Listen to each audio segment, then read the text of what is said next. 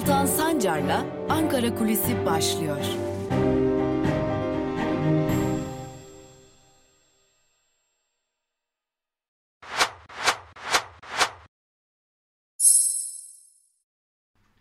Merhabalar sevgili Özgürüz Radyo dinleyicileri ve YouTube hesabımızın sevgili takipçileri. Özgürüz Radyo'da Ankara Kulisi programıyla adım adım haftanın sonuna doğru yaklaşırken bir kez daha sizlerle birlikteyiz. Malum dün sizlere Ankara Kulisi programında da belirtmiştik.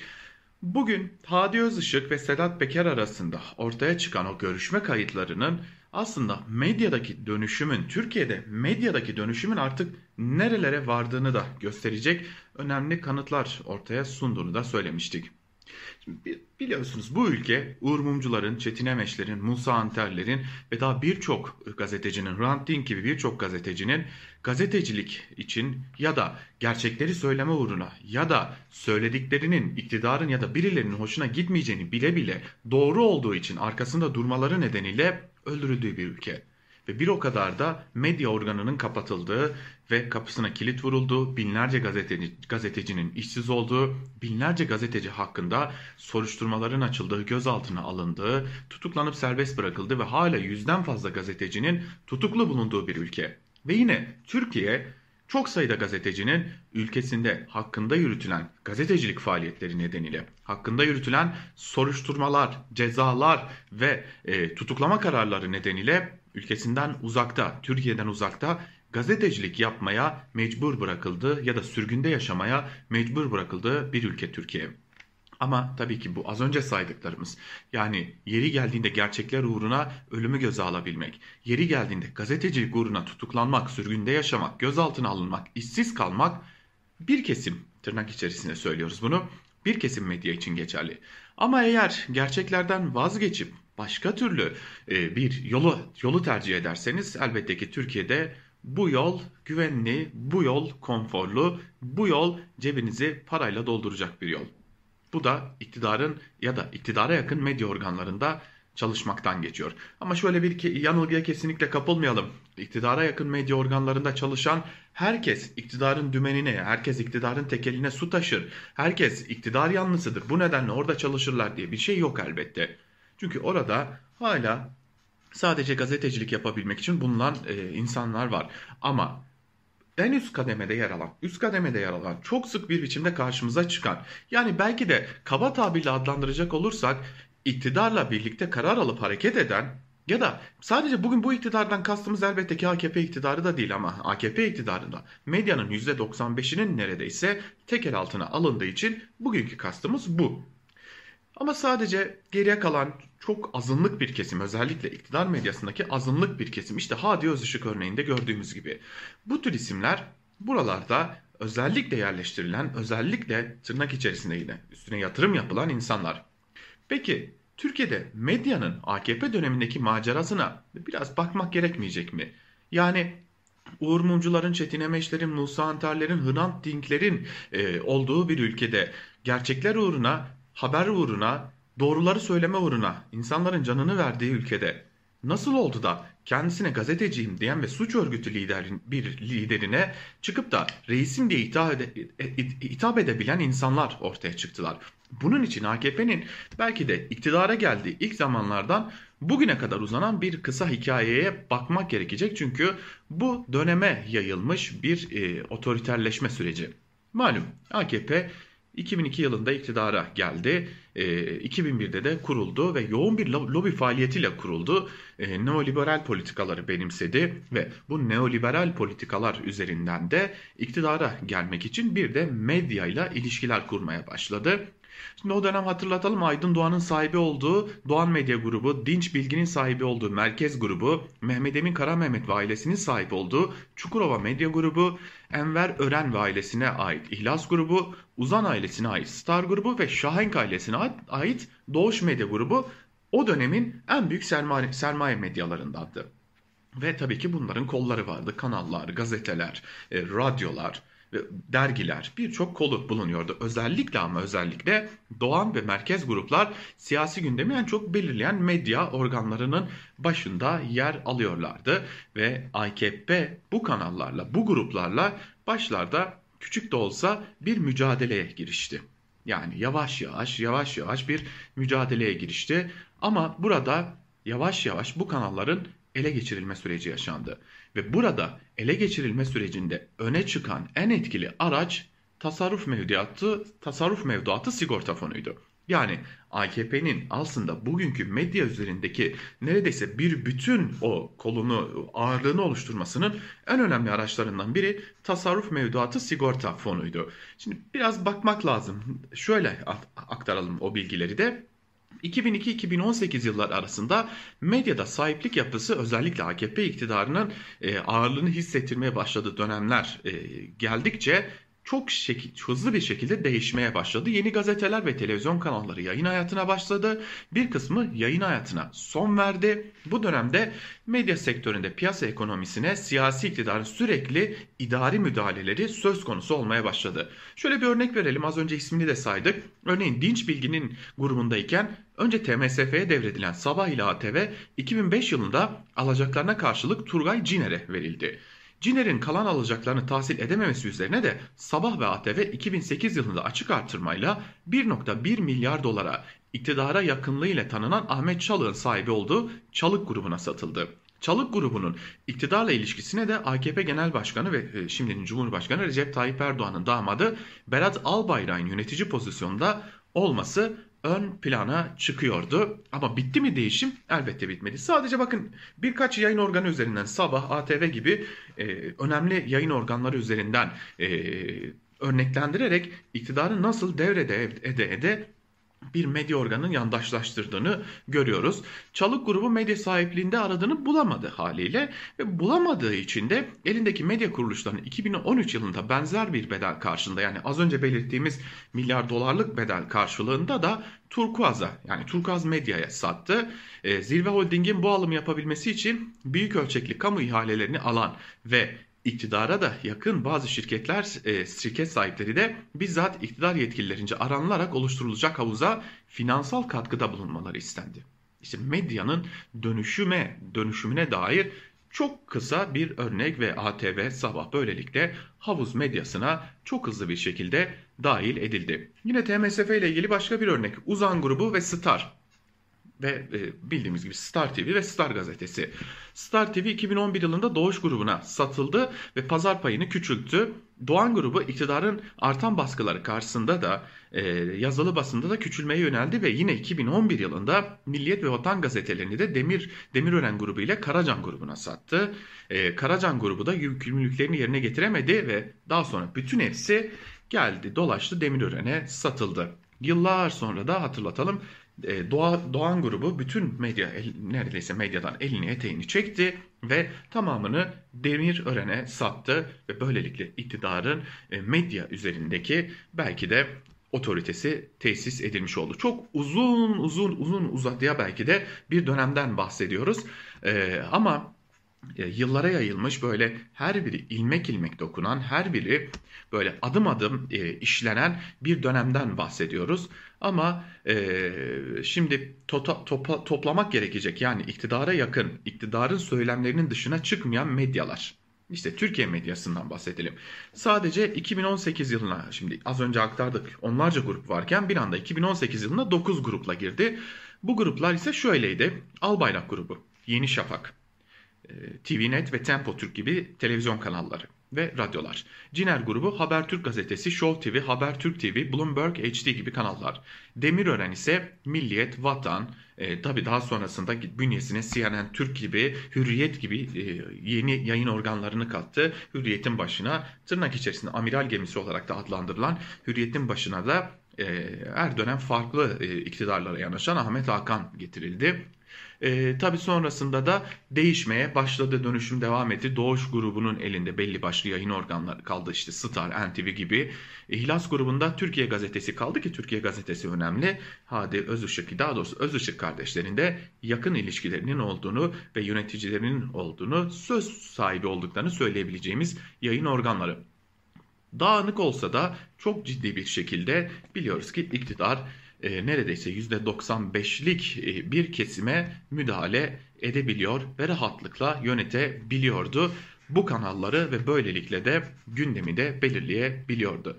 Burada esasen e, belki de e, aktarmamız gereken bilgi şu. İktidar yanlısı medyanın pazardaki payı yani medya sektöründeki payı %90'ın üzerinde.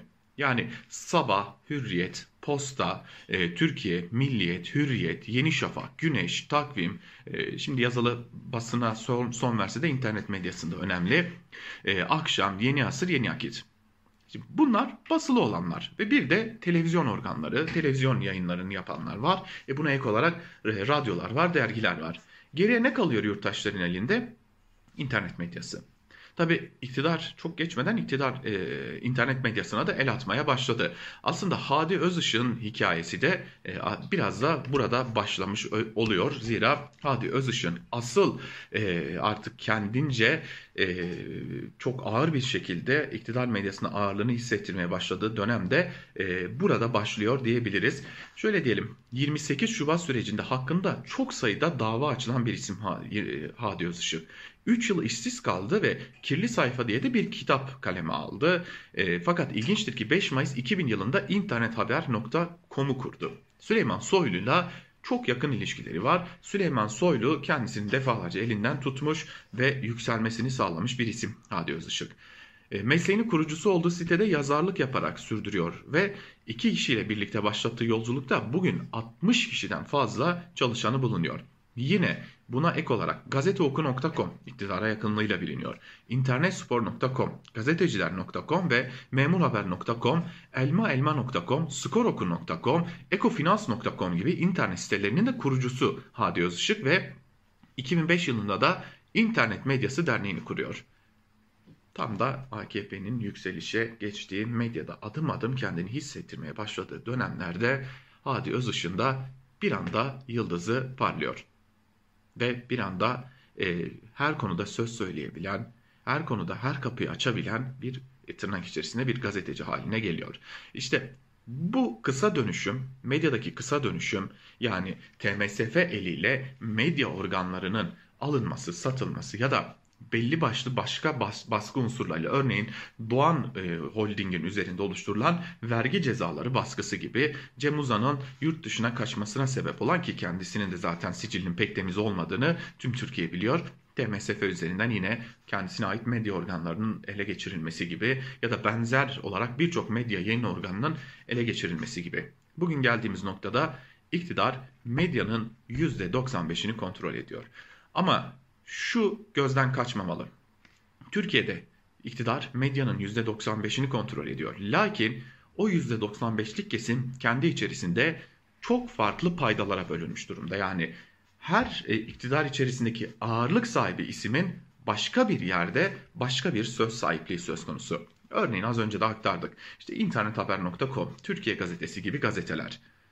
Bu e, yayın organları ağırlıkla İçişleri Bakanı Süleyman Soylu'ya yakınlığıyla bilinen yine TGRT gibi yayın organları e, İçişleri Bakanı Süleyman Soylu'ya yakınlığıyla bilinen yayın organları. Yeni Şafak, Sabah, ATV gibi önemli yayın organları İçişleri Bakanı Süleyman Soylu'yla e, arasının da bozuk olduğu bilinen ve istifa ettikten sonra uzun zamandır görülmeyen e, sadece camide Çamlıca Camii'nde bir fotoğrafı ortaya çıkan e, Hazine ve Maliye eski bakanı Berat Albayrak'a yakın olarak bilinen medya organları. Kısmi olarak görece tarafsız gibi görünüp yani iktidar içerisindeki bu dağılmışlıkta tarafsız gibi görünüp ama tam anlamıyla iktidarın söylemlerini biat eden elbette ki yayın organları da bulunuyor.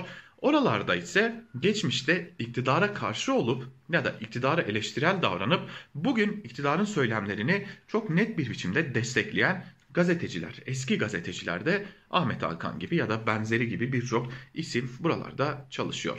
İşte medyadaki dönüşüm e, Türkiye'nin geldiği yeri çok açık bir şekilde özetliyor. Şimdi dün Türkiye'de medya alanında belki de önemli e, söz söyleme e, hakkına sahip olabilecek bazı isimlerle de görüştük.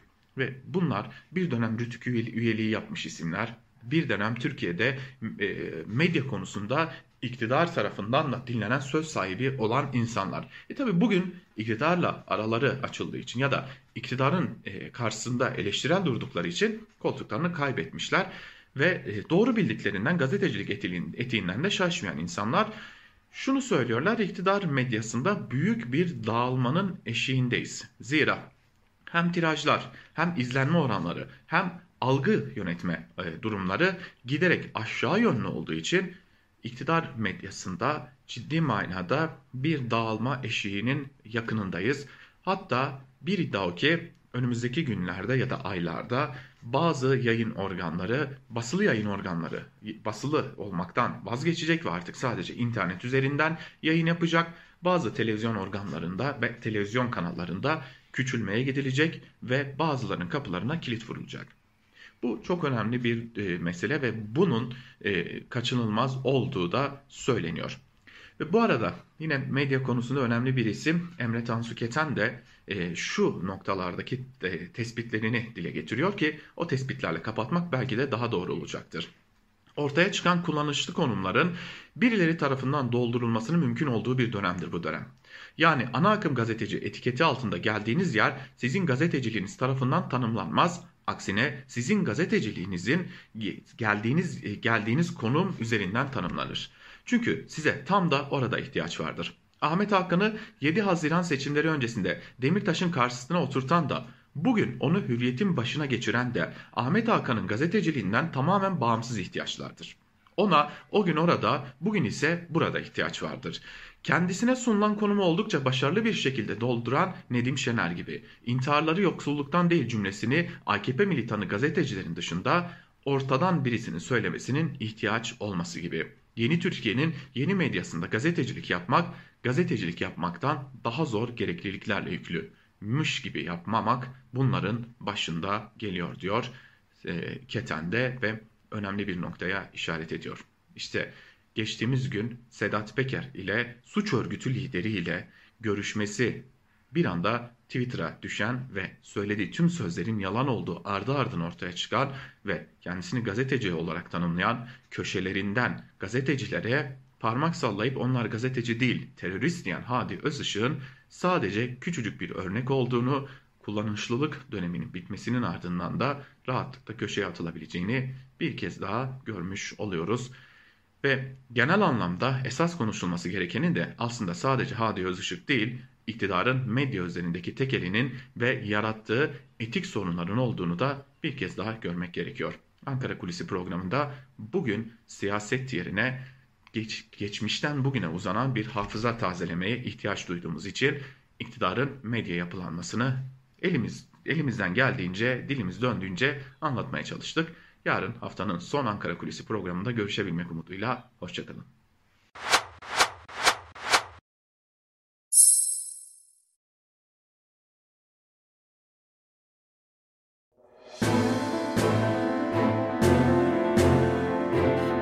Sancar'la Türkiye basınında bugün başlıyor.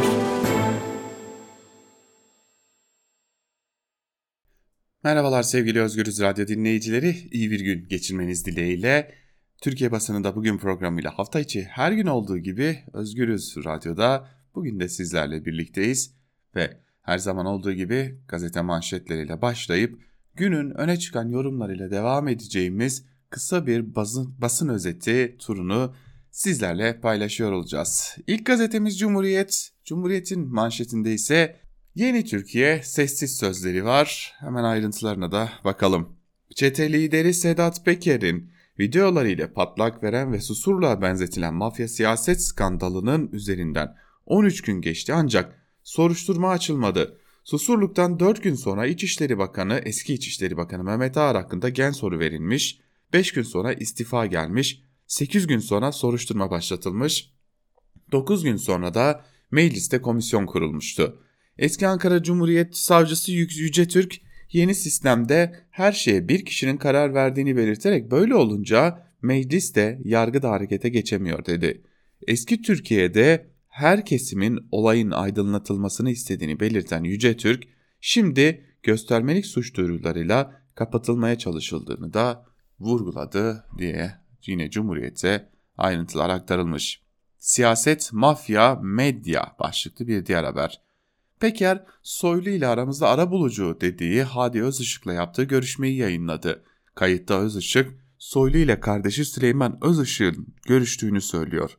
Soylu ise bir yıldır, bir yıldır görüşmedim tuzak kuruluyor diyerek suç duyurusunda bulundu.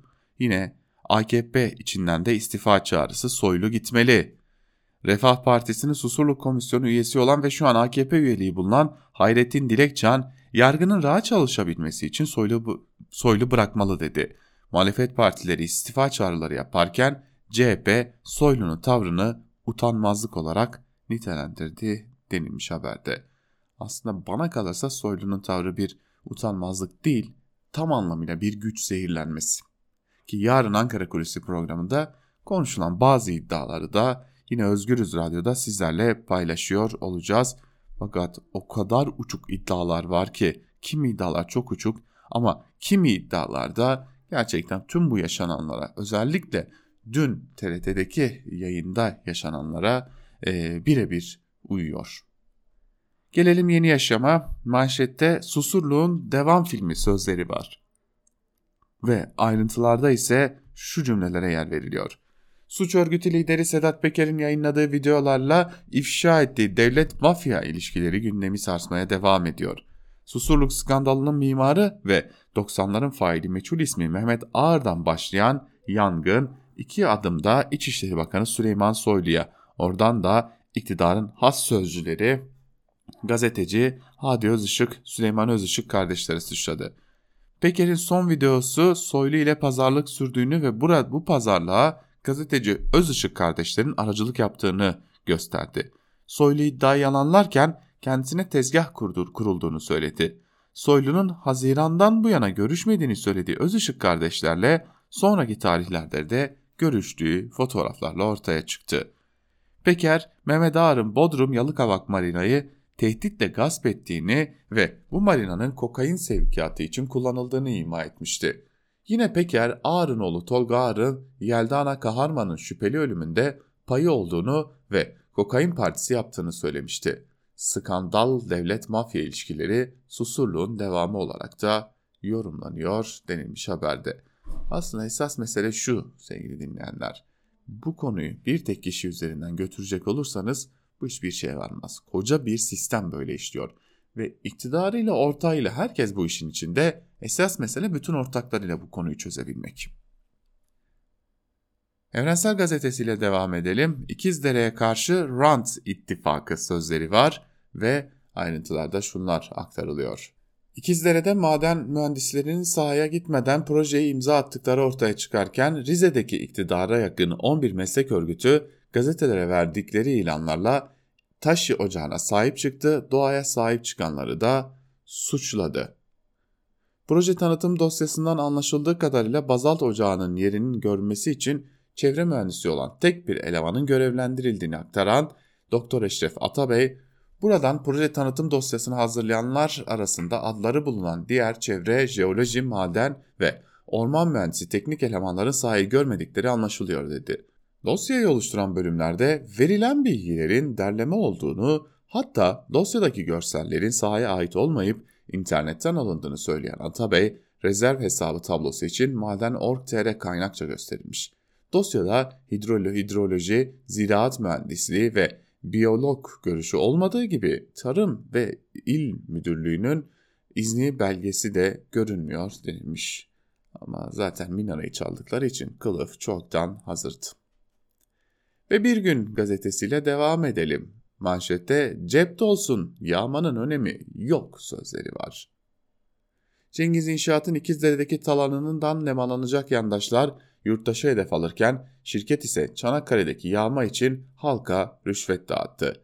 İkizderelilerin avukatı Yakup Okumuşoğlu eğer meslek odaları ve STK'lar kentlerinde yaşayan yurttaşların hak arayışlarına bu kadar duyarsız kalabiliyorsa kendi kendilerini feshetsinler, Buranın ekonomik e, ekonomisini hayatta tutan çay ve bal üretimi ortadan kalkıyor. Bu kurumlar bunları bile dert etmiyor diye konuştu. Cengiz İnşaat, Kaz Dağları'nda arazi sahibi köylülere önce kamulaştırma tehdidinde bulundu, ardından halkı ikna etmek için yeni yönetimi devreye soktu. Tam kapanma sürecinde kimse evden çıkamazken yasaktan muaf tutulan şirket elemanları köy köy gezdi ve 150 liralık alışveriş çeki dağıtarak insanları ikna etmeye çalıştı denilmiş haberde. Bir de AKP güncesi başlıklı bir bölüm var Bir Gün gazetesinde. Şöyle üçe ayrılmış ve gizliyor, susuyor, görmüyor şeklinde yolsuzluklar saklanıyor, mafya itiraflarına susuyor ve gençler geleceksiz görmüyor biçiminde aktarılmış hemen ayrıntılar. Gelelim Karar Gazetesi'ne. Karar Gazetesi'nin manşetinde yargı daha neyi bekliyor sözleri var ve hemen ayrıntıları ise şöyle. Suç örgütü lideri Sedat Peker'in siyaset ve mafya ilişkileriyle örülü iddiaları günlerdir Türkiye'nin gündeminde. Ortalığa saçılan vahim ifşaat ve suçlamalar karşısında hükümetten net bir açıklama gelmedi. Kolombiya'da ele geçirilen 5 ton kokainin Türkiye'deki bağlantılarına ilişkinde soruşturma başlatılmadı. Ülkeyi 90'lar atmosferiyle karşı karşıya bırakan karanlığın dağıtılabilmesi için yargının derhal harekete geçmesi kamuoyunun ortak beklentisi deniliyor haberde. Şimdi bu kokainin Türkiye bağlantısına dair bir soruşturma başlatıldı, başlatılmadığı gibi İçişleri Bakanı Süleyman Soylu da kendisine dair sorulan ya bu kokain nereye gitti sorularına da bakın Cumhuriyet geçmişte bunları bu sözlerin manşetine taşıdı diyerek Cumhuriyet gazetesini hedef gösteriyor. Hani kaba tabirle söyleyeceğim ne alakası var kardeşim derler ya dün e, TRT yayınında Süleyman Soylu kendisine yönelik e, bütün sözleri böyle savuşturmaya çalıştı. Ve dikkat çekicidir her ne olursa olsun doğrudan doğruya Sedat Peker'in adını ağzına almadı. Gazeteciler birkaç defa Sedat Peker'in adını zikrettiler. O şahıs ya da kendisi dedi ama hiçbir şikayet ve koşulda Sedat Peker'in adını ağzına almaya yanaşmadı. Sözcü gazetesine bakalım hemen. Sözcü gazetesinin bugünkü manşetinde 19 yıldır bağırsaklarda ne çok pislik birikmiş sözü var. CHP'li Özgür Özel'in sözleri bunlar. Ergenekon operasyonlar için Türkiye bağırsaklarını temizliyor diyorlardı. Şimdi Özgür Özel siyaset mafya ilişkileri için aynı şeyi söylüyor. CHP Grup Başkan Vekili Özgür Özel, Sedat Peker'in videolarda dile getirdiği iddialarla ilgili şunları söyledi. Ergenekon balyoz sürecinde yurtsever subaylar tasfiye edilip FETÖ'ye darbe zemini hazırlanırken Türkiye bağırsaklarını temizliyor denmişti. Şimdi ortaya çıkanlara bakıyoruz meğer bugüne kadar bağırsaklarında ne çok pislik birikmiş. Yolsuzluğun cirit attığı bir yerde tek bir soruşturma yok o koltukta oturmamalı diye de seslenilmiş. İçişleri Bakanı Süleyman Soylu'nun zaten neler söylediğini aktardık. Devlet göreviydi Erdoğan gönderdi başlıklı bir haber. Ahmet Davutoğlu BM toplantısı için gittikleri Amerika'da Pensilvanya'daki Gülen'i ziyaret etmesine açıklık getirdi. Davutoğlu şunları söyledi. Bu bir devlet göreviydi. Görevi veren belli, yapacak olan belli. Benim amirim başbakan. Bunu yapmam diyemezdim. Gittim görüştüm. Türkiye'ye dönmesi için ikna etmeye çalıştım. Tuttum notları da başbakana ilettim deniliyor haberde. Gelelim iktidarın medyasına. Bakalım iktidarın medyasında bugün Süleyman Soylu görülmesin diye neler görülmüş. İnsanlık ölüyor, alkış mı tutayım? Baş, manşetiyle çıkan Sabah gazetesi. Başkan Erdoğan ABD'ye sert tepki verdi. İsrail zulmü için böyle konuşmasın diyorlar. Alkış mı tutalım? Zulüm varsa en yüksek eda ile haykırırız denilmiş ve tabii ki biz hala bu İsrail-Filistin çatışmasından bir rant devşirebilir miyiz? Şimdi hep bir vardır ya hep bir değerlendirme yaparlar ya e, iktidar sıkıştıkça bir yerlerden gaz çıkarıyor diye. Neden söyleniyor bu? Petrol haberi alırsak şaşırmayın başlıklı bir haber. Gençlerle kütüphane söyleşileri yapan Erdoğan önemli mesajlar verdi. Doğu Akdeniz'de yakında inşallah petrol doğalgaz haberleri alırsanız şaşırmayın. Yok şaşırmayız zaten köşeye sıkıştığınız için şaşıracak bir şey de yok. Ve Hürriyet. Hürriyet'in manşetinde hain saldırıda Kanada izi sözleri var. Terör örgütü PKK'nın önceki gece Diyarbakır'da askeri üsse saldırı girişiminde kullandığı maket uçaklardaki beyin kartlarını Kanada'dan temin ettiği sanılıyor. Drone savarlar ve jammerlar tarafından tespiti zor. Bu tür kartlar Kanada'da üretiliyor. PKK'nın kullandığı kartların da Kanada'da üretilmiş veya bu ülkeden temin edilmiş olma ihtimali üzerinde duruluyor. Kanada Karabağ gerekçe gösterip Türkiye'ye İHA ve SİHA'ların gözü de denilen lazer işaretleyici kamera satışını yasaklamıştı deniliyor haberde. Ama burada bir fark var. Örgütün kendisi gidip de Kanada'dan doğrudan alma şansına sahip değil. Birileri tarafından temin ediliyor. Yani en kötü ihtimalli söylüyoruz. Birileri tarafından temin ediliyor ve örgüte satılıyor. Ya da örgüte, örgüt kendi aracılığıyla Kanada, Amerika ya da neresiyse bu, bu ülkelerden alıyor. Tabii o ülkede bulunan bazıları da buna göz yumuyor elbette. Ama Türkiye'nin Kanada tarafından satışlarının durdurulması yani Kanada'nın Türkiye'ye ben sana artık bu teknolojiyi satmıyorum demesinin ise başka gerekçeleri var. İkisi birbiriyle kıyaslanacak şeyler değil gibi. Gelelim milliyete. Milliyetin manşetinde dipteki kabus sözleri var. Marmara Denizi'nin yüzeyindeki sarı kahverengi renklerde görülen ve yapışkan küme şeklinde ilerleyen müsilaj tüm körfez, koy ve kıyılarda aralıklarla etkisini sürdürüyor. Müsilaj yoğunluğu 6 aydır takip edildiğini söyleyen Profesör Doktor Mustafa Sarı artık kabusa döndü, herkes kurtulduk diye düşünürken suyun altına indi dedi. Sarı, müsilaj yaşayan bir sistem olan deniz tabanına battaniye gibi çöktü. Büyükada civarındaki dalışlarda mercan dallarının müsilajla örüldüğünü gördük. Midye yatakları tamamen kaplandı. En çok yassı balıklar, pisi, kalkan, vatoz, kalkan etkilenecek. Yengeç, trakonya, iskorpit gibi canlıların yaşam alanı tehlikede diye konuştu denilmiş haberde. E, işte doğamıza sahip çıkmayınca da bunlar başımıza ister istemez geliyor. Yani işte Cumhurbaşkanı Erdoğan açıklamaları var Milliyet'in birinci sayfasında. E, yine e, CHP Genel Başkanı Kılıçdaroğlu'nun Filistin atayı örnek almalı diye bir haberi var. E, Atatürk'ün nutkunu göstermiş, e, istemiş ve Kılıçdaroğlu işgal altındaki Filistinlilere Atatürk'ün mücadelesini örnek vermiş. Ha, Soylu ile ilgili bir bölüm varmış onu paylaşalım. Soylu'dan iki gazeteci için suç duyurusu diye.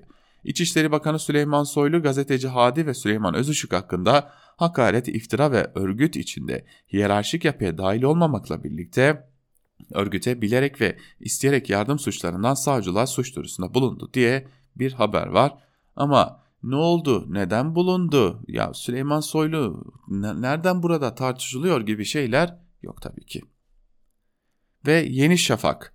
PKK evimizi yıkarken neredeydiniz sorusuyla bugün manşetini oluşturmuş. Bakalım ayrıntılar neler. PKK ve HDP ağzıyla Cumhurbaşkanı Erdoğan'ın Netanyahu'ya benzeten Akşener'e cevabı Hendek teröründe evleri yıkılan vatandaşlar verdi. Şırnaklı Hatice Atan PKK evimizi yıktı, bugün herkes evinde oturabiliyorsa Erdoğan sayesinde. PKK bu şehri yok ederken Meral Akşener kaç kere buraya geldi, aç mısınız, ihtiyacınız var mı diye kaç kere sordu, hiç görmedik denil, dedi diye de bir haber yapılmış. Ama Şırnak'da, Cizre'de, Suru'da ee, nasıl diyelim ortak bir yıkımla ortadan kaldırıldığını söyleyelim. Kentin tepelerinden Şırnak'a top atışları yapıldığında ben o ülkede gazetecilik yapıyordum. Daha doğrusu o şehirde gazetecilik yapıyordum. Tepemize toplar düştüğünde ben Şırnak'taydım. O şehrin nasıl yıkıldığını çok iyi biliyoruz. O şehre siyasetçilerin iktidar dışında başka partilerden siyasetçilerin de aralarında CHP'liler de vardı. Girip burada neler oluyor diye sormaya çalıştıklarında sokulmadıklarında da oradaydık. Yani öyle Meral Akşener neredeydi? Yurttaş çıkıp da Meral, Akşener neredeydi diye sormuş diye haber yapmayın. Gelen hiçbir siyasetçi o şehre sokmadınız. Akit'in manşetiyle devam edelim. Siz Allah'tan korku, sizin Allah'tan korkunuz yok mu manşetiyle çıkmış e, sanılmasın ki e, bu iddialar üzerine Sedat Peker'in iddiaları üzerine atılmış bir manşet değil tabii ki. Gezi Parkı'nda 3-5 ağaç için Türkiye'nin önemli projelerini sabote etmeye çalışan zihniyet, kendilerini besleyenlerin çevre katliamına ise sessiz kalıyor.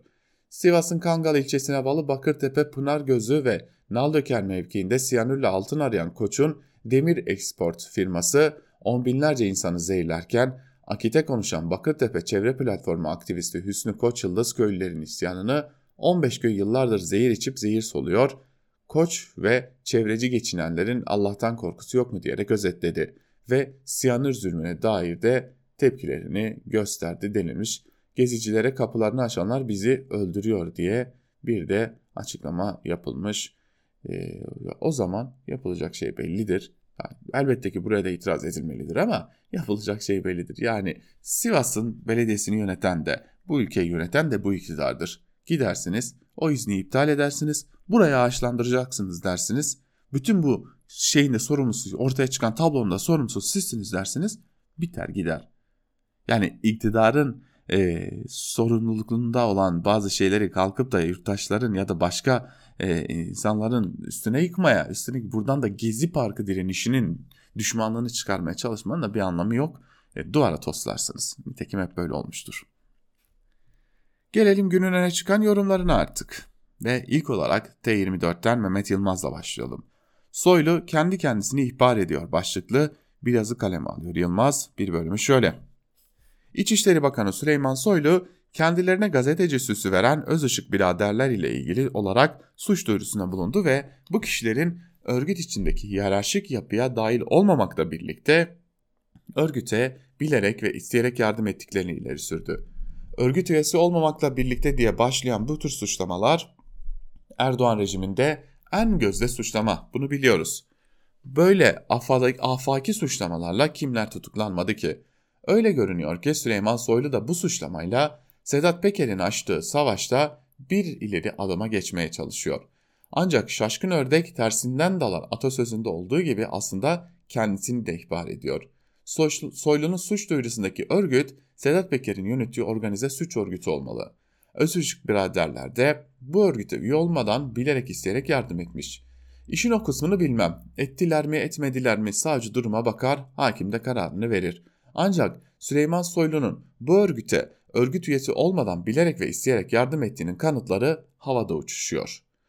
Bir kere mafya reisine verilen polis koruması var. Cemırlarda verilmiş ki dinlenmeye takılmasın. Birisi kulağına üflemiş ki erkenden yurt dışına kaçabilmiş vesaire vesaire.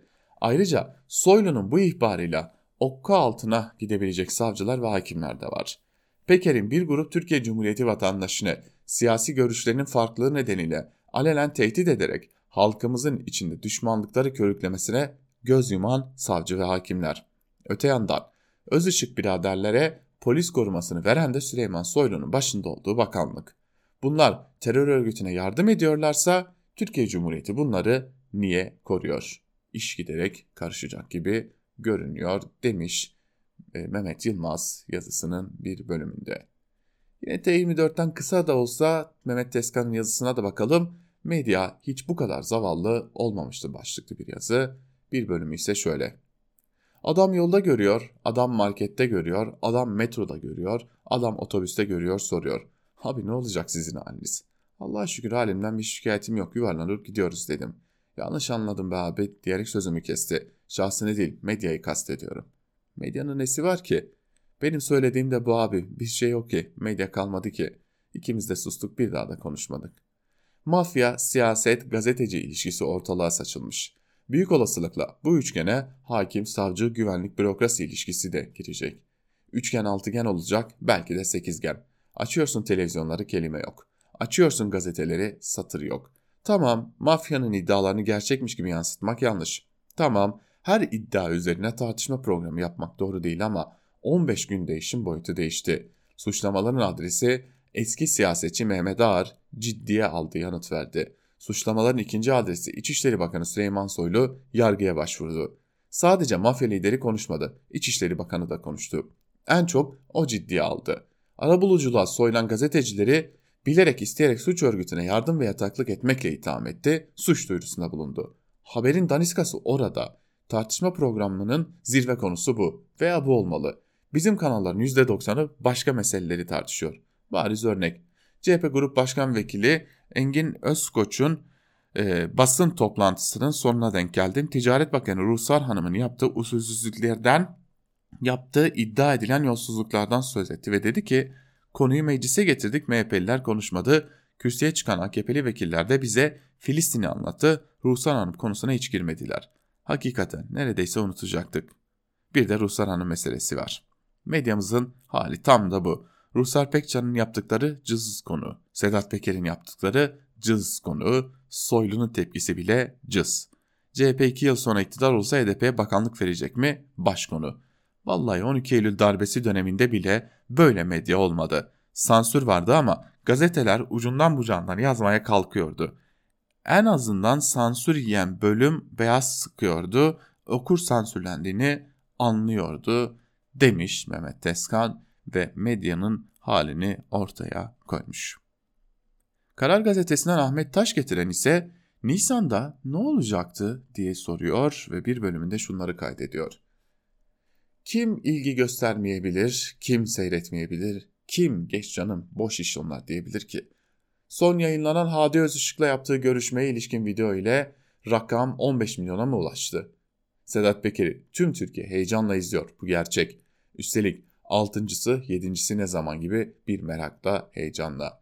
Çünkü her bölümde hikaye, hikayeler var. Soylu var, ağır var, uyuşturucu ticareti iddiaları var, aile var, siyaset var. Sedat Peker, ben kız babasıyım diyor. Sen bana pislik dedin, benim kızlarım okula gidiyor, onlara senin baban pislik, pislikmiş dediklerinde onların ne hissedeceğini anlayabilir misin diyor. TV mafyatik dizisi Çukur 4 sezondur seyirci ilgi, seyircisi ilgi düşmeden yayınlanıyor. Bu bizim memleketin bu işlere nasıl merak sardığının göstergesi. Aile her şeydir Çukur'un başrolündeki Koçavallılar için. Peker evinin aranmasına, çocukların üzerine silah doğrultulmasına ve pislik müptezel gibi ifadelerle aşağılanmasına isyan ediyor. Peker de hakkını teslim etmek lazım, değme iletişimciye taş çıkaracak bir ustalık sergiliyor video kayıtlarında. Sahi Nisan'da ne olacaktı? Bu gizemli soru Sedat Peker'in açıklamalarında kamuoyunun önüne konuluyor. Belli ki bu sorunun bir hikayesi var ya da Peker böyle bir hikaye varmış gibi izlenim doğurmak istiyor. Acaba hangisi? Açıklamalardan anlaşıldığı kadarıyla işin içinde bir ara omuz vurmaya kadar varan Albayrak cenahı ile Soylu cenahı arasındaki rekabetin yansımaları var. Son videoda Peker bir kere daha altını çiziyor. Nisan hesabının. Kim bilir belki de öz ışıklar biliyordur bu Nisan projesini. Belli ki Peker mesela pelikancılara karşı pelikancılar kim, kiminle beraber nasıl finanse ediliyor bu biliniyor. Demek ki Nisan'da hiçbir şey olmayacaksa bile bir şey olacaktı. Peker'e göre olacak işlerle kendisinin ve Süleyman Soylu'nun ilişkisi bulunuyor. Taş getiren de Sedat Peker'in dile getirdiği Nisan iddiasının peşine düşüyor yazısında. Gazete Duvar'dan Dinçer Demirkent ise şeref, haysiyet, makamlar, haklar başlıklı bir yazı kalemi alıyor. Bir bölümünde ise şunları kaydediyor. Siyaset ve kamu hukuku düşüncesi tarihinde önemli bir yeri olan iki kavramın Türkiye'de yoklukları ile siyasetin merkezine yerleşmesi elbette semptomatik. Kamu makamlarının özel çıkarların hizmetine sunulduğu bir düzen bu denli açık olarak hiç savunulmamıştı. Köylünün toprağını bir şirket için değil, onun adına yağmalayan, bunu açıkça yapan bir devlet var karşımızda artık. Mafya çatışmalarında bölüşülen çıkarların mafya grupları adına e, tarafı olan bir devlet var. Burada bir parantez açıp daha önce söylediğim bir şeyi tekrarlamakta bahsine vurgulamak istiyorum. Eskiden karşımızda olan kamu makamlarının mafya ile kurduğu çıkar ortaklıkları kapsamında çetelere devletin illegal faaliyetlerinin gördürülmesiydi. Bu ilişkinin yönünün de büyük oranda değiştiği düşüncesini uyandıran bir tablo var karşımızda. İç içe geçme o denli yaygınlaşmış durumda ki kim kime işini gördürüyor belli değil. Elbette kamusal iyiye ilişkin düşünsel temelin ortadan kalktığı, iktidarın özel çıkarın içinde kamuyu erittiği ve pay ettiği bir siyaset meydanında şeref değil, şerefsizlik siyasal dilin ana kavramı olacak. Fakat haysiyet için aynı şey söz konusu değil. Şeref bir makamın itibarının dolayımından geçerek ediniliyor son kertede. Bugün şerefsizliğin bu denli yaygın kullanımı makamın kamu makamı olmaktan çıkması ile ilgili haysiyetsizliğin yaygınlığının daha derin ve geleceğimiz için daha tehlikeli nedenleri var. Örneğin işkencecinin bu denli artması ve sözler gözler önünde saklamadan, gizlemeden yapılabilmesi karşısındaki sessizlik, savaştan kaçan mültecileri insan dışılaştırma konusunda ısrar, ırkçı siyasal davranışa gösterilen geniş tolerans, çalışan sınıfların ölüm ve açlık ikiliğinde sürüklendiği çaresizlik. Yine de insanlık onuru işkence yenecek şiarında bilgece kurulan ilişkiyi hatırlamamız gerek. Kamusal makamların kamu yararı, herkesin yararı perspektifinden kurulması da ikinci acil gündem olmalı demokratik mücadele güçleri için. Elbette herkesi tanımlama mücadelesinin bir haysiyet mücadelesi olarak hiç bitmeyeceğini unutmadan diyor Dinçer Demirkent'te. Cumhuriyet'ten Barış Terkoğlu ise mafyatik bir boşanmanın gizli kalmış öyküsü başlıklı bir yazı kalemi alıyor. Hemen bir bölümü şöyle. Sedat Peker konuşuyor 10, milyar, 10 milyonlar tıklıyor. Sedat Peker konuşuyor kire batmış politikacılar susuyor. Sedat Peker konuşuyor harekete geçmesi gereken yargı oturuyor. İzliyor, izliyor. Sonra masadaki kitabı, duvardaki fotoğrafı konuşuyoruz. Ama yanıtını vermediğimiz soru ortada duruyor. Bu siyah kıyafetli adamlar nasıl ortaya çıkıyor? Sistem belde silahla devletin yerine sözde devlet adına adalet dağıtan bu kudretlileri nasıl üretiyor? Atomun maddenin bütün özelliklerini taşıyan en küçük parçası olması gibi tekil, tümelin öyküsünü kendi içine taşıyabilir. Nasıl mı? Karşımda bir belediyenin hesapları duruyor. Hayır hayır yeni değil. Bir önceki dönem belediye başkanı ardından bırakmış. Konuyu neden buraya girdiğimi şöyle anlatayım. Malum başkan dünya görüşü olarak iktidara yakındı ama muhalif bir partiden seçilmişti. Gel gelelim daha çok hatırlı politikacının adamı olmasıyla tanınıyordu. Her diyetin bir bedeli vardır. Elbette belediyenin başına oturduktan sonra borcunu güzel güzel ödedi. Sadece birini söyleyeyim. Önümdeki klasörde araç kiralama ihalesi yazıyor. Bedeli yıllar öncenin parasıyla 52 milyon Muz Cumhuriyeti parası diye ilan edilmiş. Biraz fazla olmuş olabilir mi diyeceksiniz. Olabilir ama bunun daha somut bir yanıtı var. İhaleyi alan şirket paranın 10 milyon lirasını temlik adı altında başka bir şirkete devretmiş. Yani 52 milyona kaptığı ihalenin 10 milyonunu peşin peşin 3. bir faktöring şirketine ödemiş. Peki ihaleden sanki komisyonmuş gibi aktarılan 3. şirketin sahibi kim? Bingo. Belediye başkanının adamı olduğu politikacının dünürü. Yani oğlunu evlendirdiği gelinin babası. Bu tuhaf hikaye bize şunu gösteriyor. Biz kamuoyu önünde onların evliliklerine bakıyoruz. Politikacının oğlu ile iş adamının kızı evlendi diye magazin basınında fotoğraflarını izliyoruz. Gel gelelim arkada büyük bir ticari ortaklık kuruluyor. Bir dünürün politikadan, ihalelerden, komisyonlardan topladıkları öbür dünürün holdinginde toplanıyor. Param sende kalsın düzeninin sigortası evlilik oluyor. Ya sigorta atarsa yani masal gibi düğünle evlenen oğlanla kız biz anlaşamıyoruz derse işte işler bu noktada karışıyor. Yüzükleri çıkarmak kolay. Tek celseyle nikahı bitirmek bile.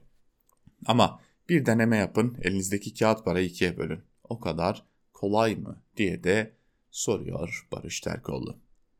Biz de Barış Terkoğlu'nun bu sorusuyla bitirelim. Bugünlük Türkiye basınında bugün programını yarın Özgürüz Radyo'da yine Türkiye basınında bugün programıyla karşınızda olabilmek umuduyla güzel bir gün geçirmeniz dileğiyle. Hoşçakalın.